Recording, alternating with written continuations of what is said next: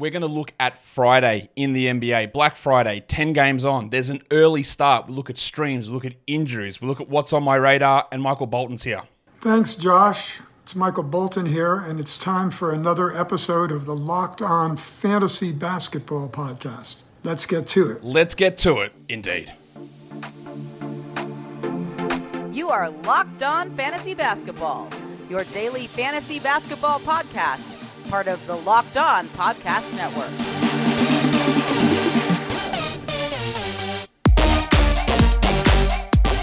Hello and welcome to the Locked On Fantasy Basketball Podcast brought to you by Basketball Monster. My name is Josh Lloyd and I'm turning this channel into an Astro Boy retrospective show. And I'm also the lead fantasy analyst at basketballmonster.com and you can find me on Twitter as always at redrock underscore bball, on TikTok at redrock underscore bball, and on Instagram at locked on fantasy basketball. Today's episode is brought to you by Game Time. Download the Game Time app, create an account, and use the code Locked On NBA for $20 off your first purchase. Thank you also for making Locked On Fantasy Basketball your first listen every day. We are free and we are available on all platforms. 10 games on Friday. If you're in the Locked On Fantasy Basketball Bowl, there will be an adjustment to the waiver time because there is a game at 2:30 p.m. Eastern. So I will set the waiver time to 1:30 p.m. Eastern. That's what we do when there are early games on. So you still have your usual 10 a.m. and then there's the 1:30 one as well.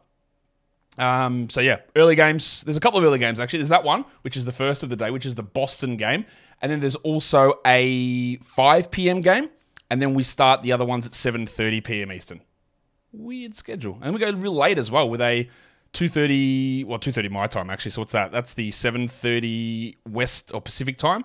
Yeah weird weird day. Weird day in terms of schedule but there are 10 games and we're going to talk about them right here in the show as we look ahead to friday's action. We talk streamers. We talk all of that stuff. That's what we do in these shows. So let's look at the current injury report. As per usual as i put these things up some more news has dropped. So what did drop in the time of me doing this is Bojan Bogdanovic and Joe Harris are out for Friday but Jalen Duren is off the injury report. So you'll see them come up later on this show where you talk about them being questionable. Duren is in, Bogdanovic is out, Harris is out, and Jaylen Brown has popped up with that groin problem again for Boston. So obviously, if he is out, then we get the Pritchard and we get the Hauser bump in production, most likely for those guys. But everything else at this point is sort of spot on. The other thing with the Grizzlies, we're still waiting on an update on Des Bane, who did seem to sprain his ankle last game. I haven't heard officially whether he is in or out, but they are signing Jaylen Nowell and Big Shaq Harrison to contracts because of their injury issues. And Shaq, if Shaq plays 25 minutes, absolutely a 12 team league player. He might average five assists, five rebounds, three steals. He is an unbelievable fantasy player. Nowell's a scorer who's in and out, right? Shaq Harrison, better than Gilead.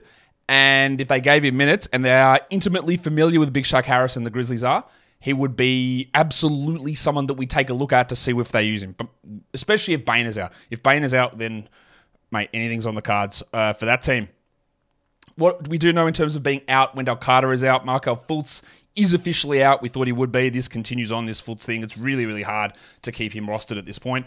Uh, Xavier Tillman is out. Dru Smith is out. It sounds like Dru's going to be out for a little bit of time for the Heat, which is important because Tyler Herro is out, and their point guard depth or guard depth is not it's not robust. There's no nobody there, and Smith sort of gets minutes sometimes. So that helps Jaquez. It helps Richardson. It helps Lowry. Obviously, I would think we're looking at multi weeks there for old Dru Smith.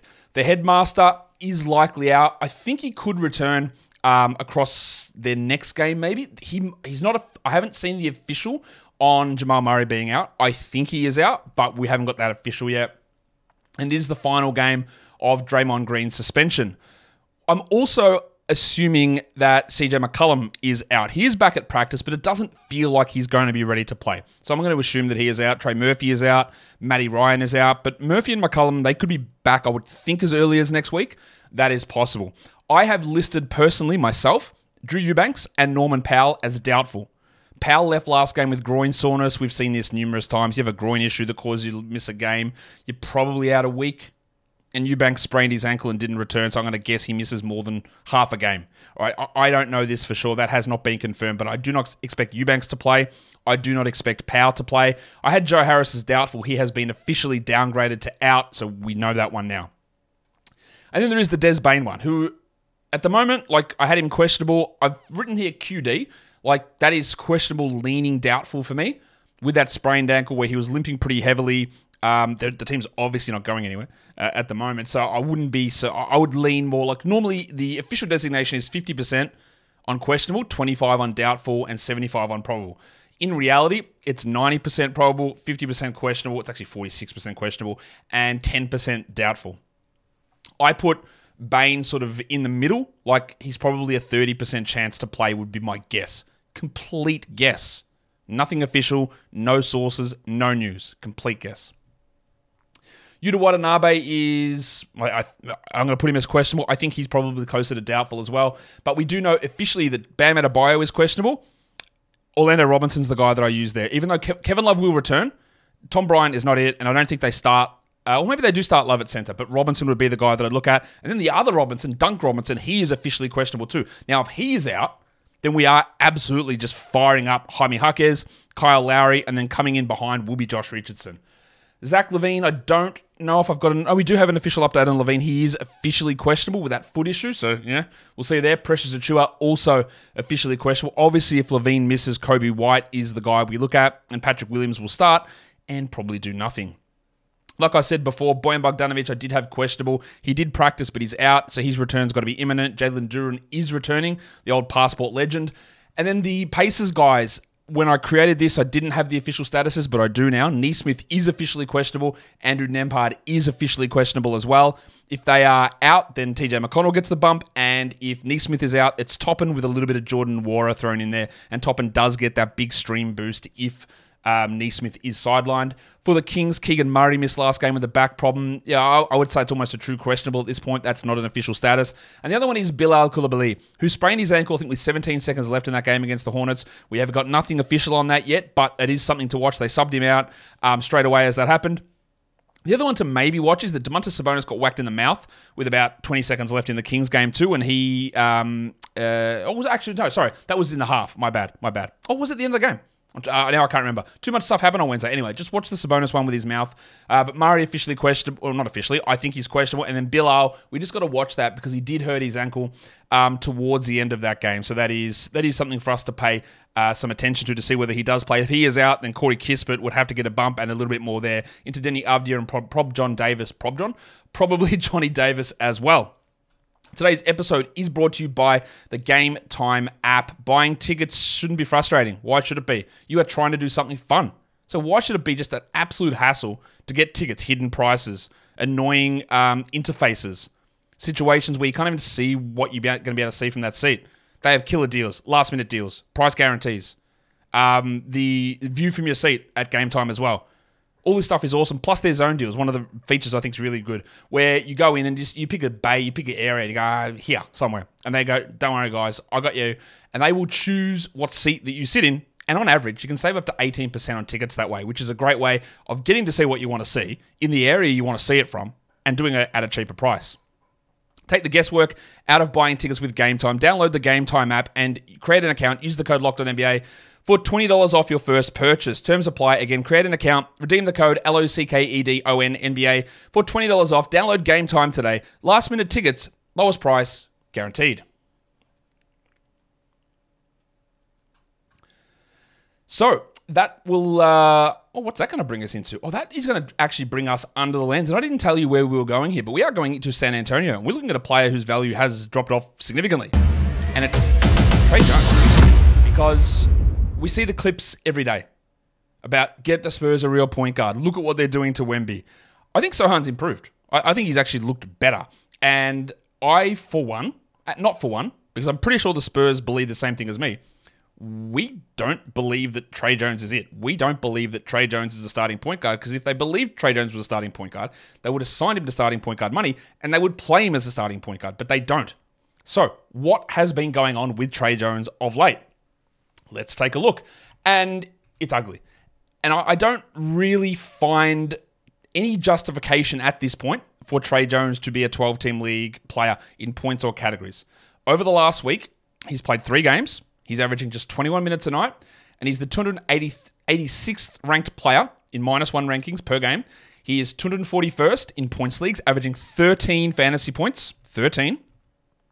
He's averaging three assists per game, and that's literally his only strength, is getting assists at this point. He's shooting 38.1 true shooting, which is dreadful, and he is a bad shooter. Last season, he shot 29% from three and had a true shooting of 53%, and it's it's worse. It's way worse at the moment. Over the last three games, 17% from three, 40% from two, and he is 67% from the line. All of that is ugly. He's also, again, only three assists per game.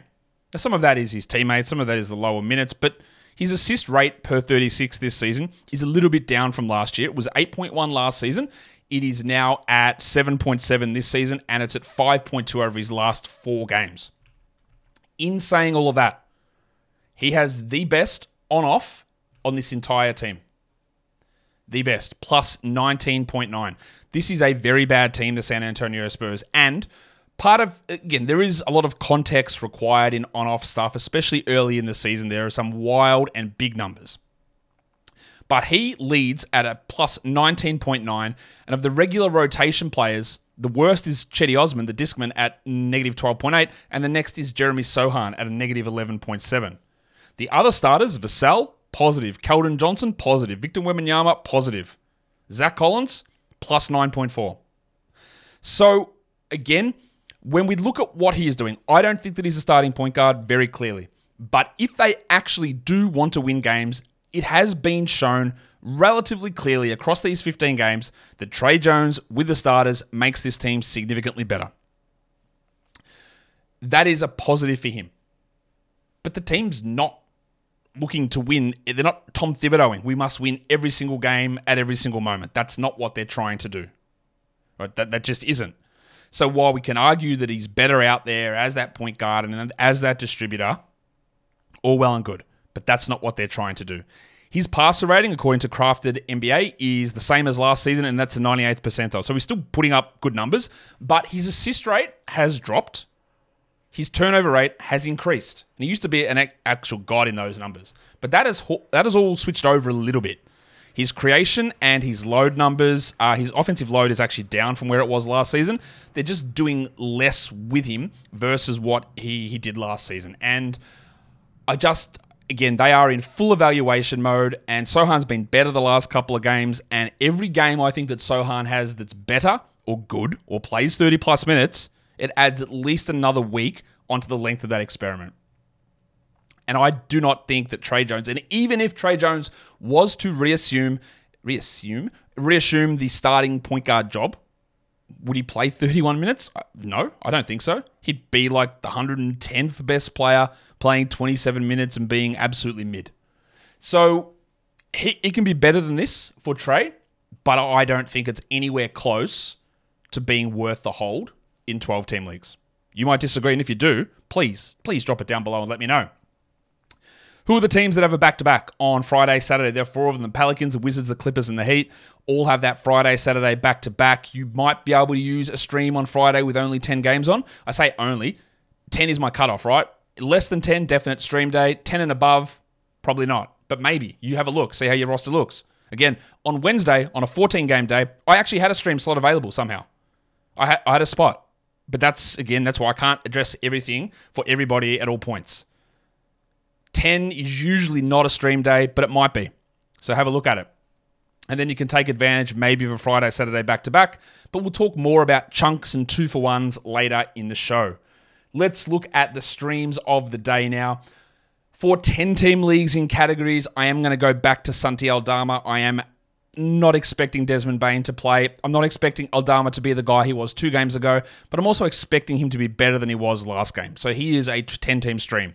For 12s, I'm looking at Kyle Anderson with Jaden McDaniels out. For 14s, I'm looking at Sticks, Jalen Smith in Indiana, who's putting up good numbers in limited minutes. And for 16, which you could also look for 14, I'm looking at Caleb Martin, who played 26 minutes last game, got his steals, scored okay. I don't think he's a 12 teamer, but I do think that he is deep league value.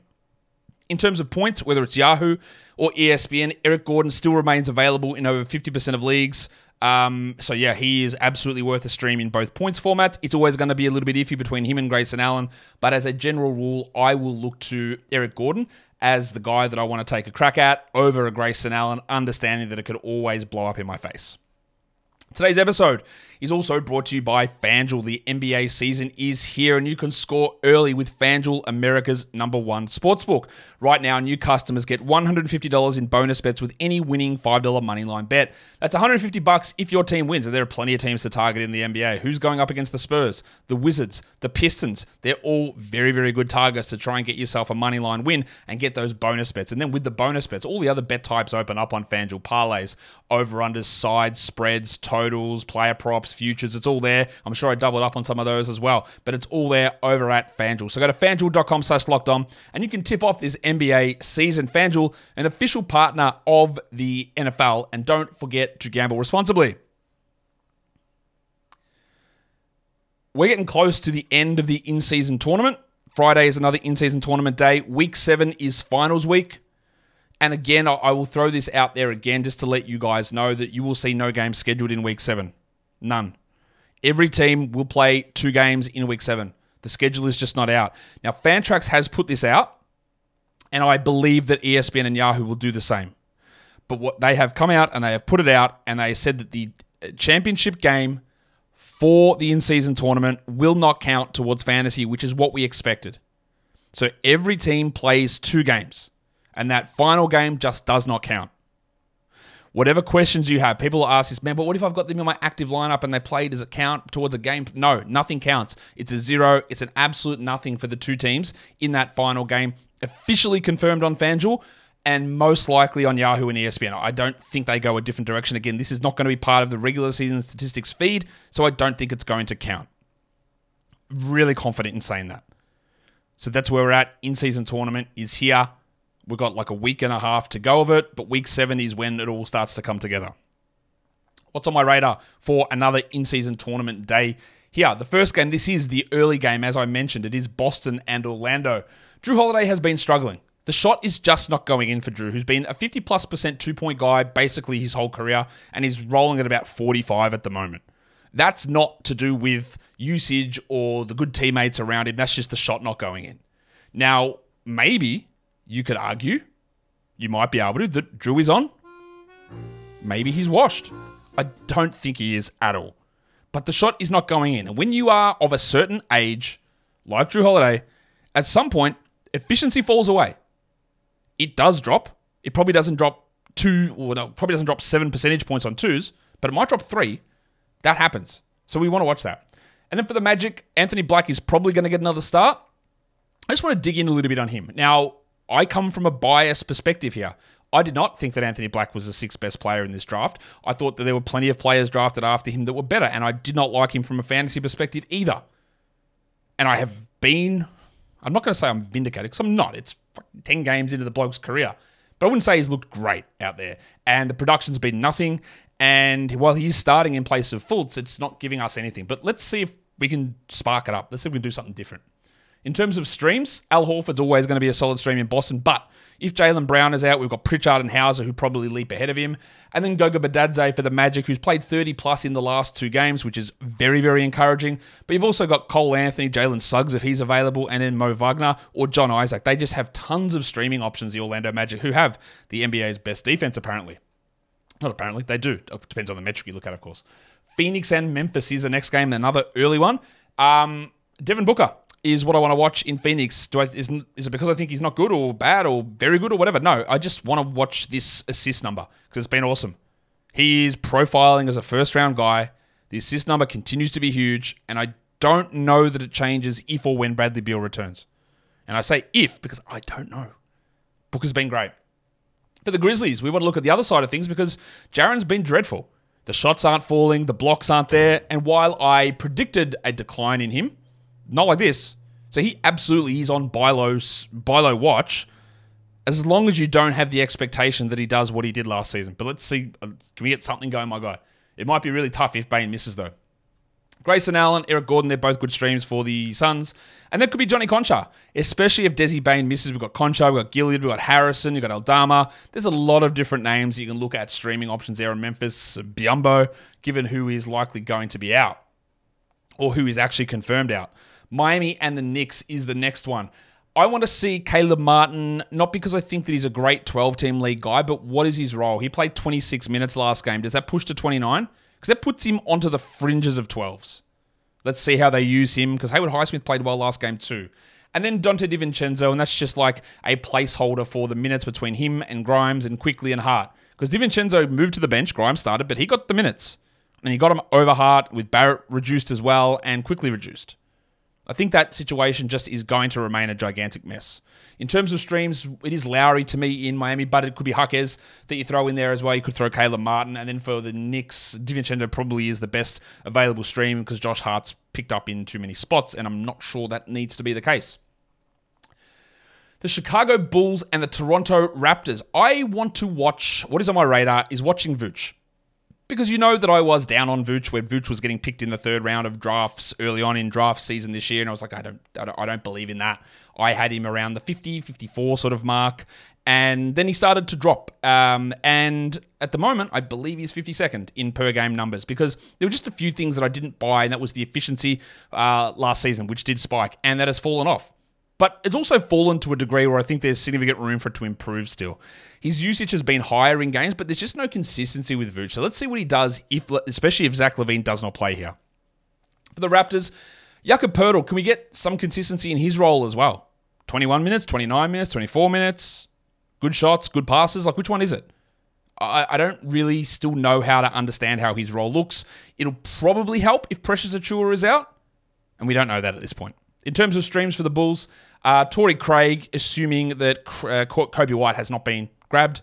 Uh, Craig is probably a better option than Pat Williams, but they're all pretty rough. Like Caruso and White are your two priorities, but they're likely gone. And then for the Raptors, Gary Trent, that is the ultimate stream for him. You don't do anything else with Gaza outside of streaming him in, and you do not need to hold him uh, under most circumstances.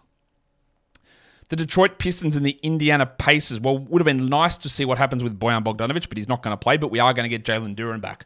I want to see Ausar Thompson because the last couple of games have been a little bit disappointing. Some stupid fouls. He's going to have rough shooting numbers. How does the rebounds look with Duren? They were great early on in the season, and that completely nuked someone like Cade's rebounds who will push back up. Let's see how Ausar is used in this scenario. Um, and then for the Pacers, Obi Toppin. Two big games in a row, two 30 minute plus games in a row. Obviously, circumstances around those. If Nesmith is out, does he get another 30? Does he stay on the bench and play 18 if Nesmith returns? That's something we do need to watch. And if he gets 28 again off the bench, maybe the bench role suits him, then I would be okay with grabbing him. Stream options, we do look at Jaden Ivey there, who is starting, not doing anything, but is starting, and that's interesting enough. And then Jalen Smith, despite the low minutes, is a good option. But we've seen Rick Carlisle many, many times reduce the minutes of Miles Turner and get someone else in there randomly, and that's usually Jalen Smith, although we did get some small ball Obi Toppin against the Hawks.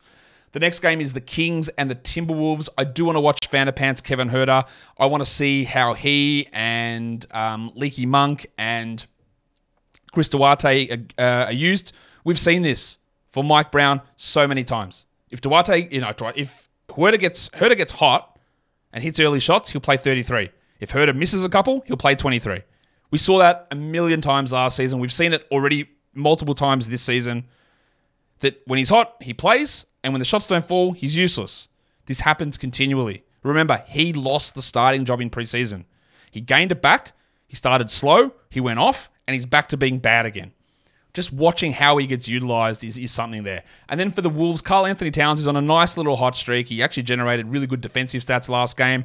His usage is a little higher than I expected, so how he keeps fitting into the rotation or more to the offensive pecking order is something to pay attention to. In terms of streams, I do want to watch Trey Lyles. You got the backup center and backup power forward minutes, got them over Sasha Vezenkov.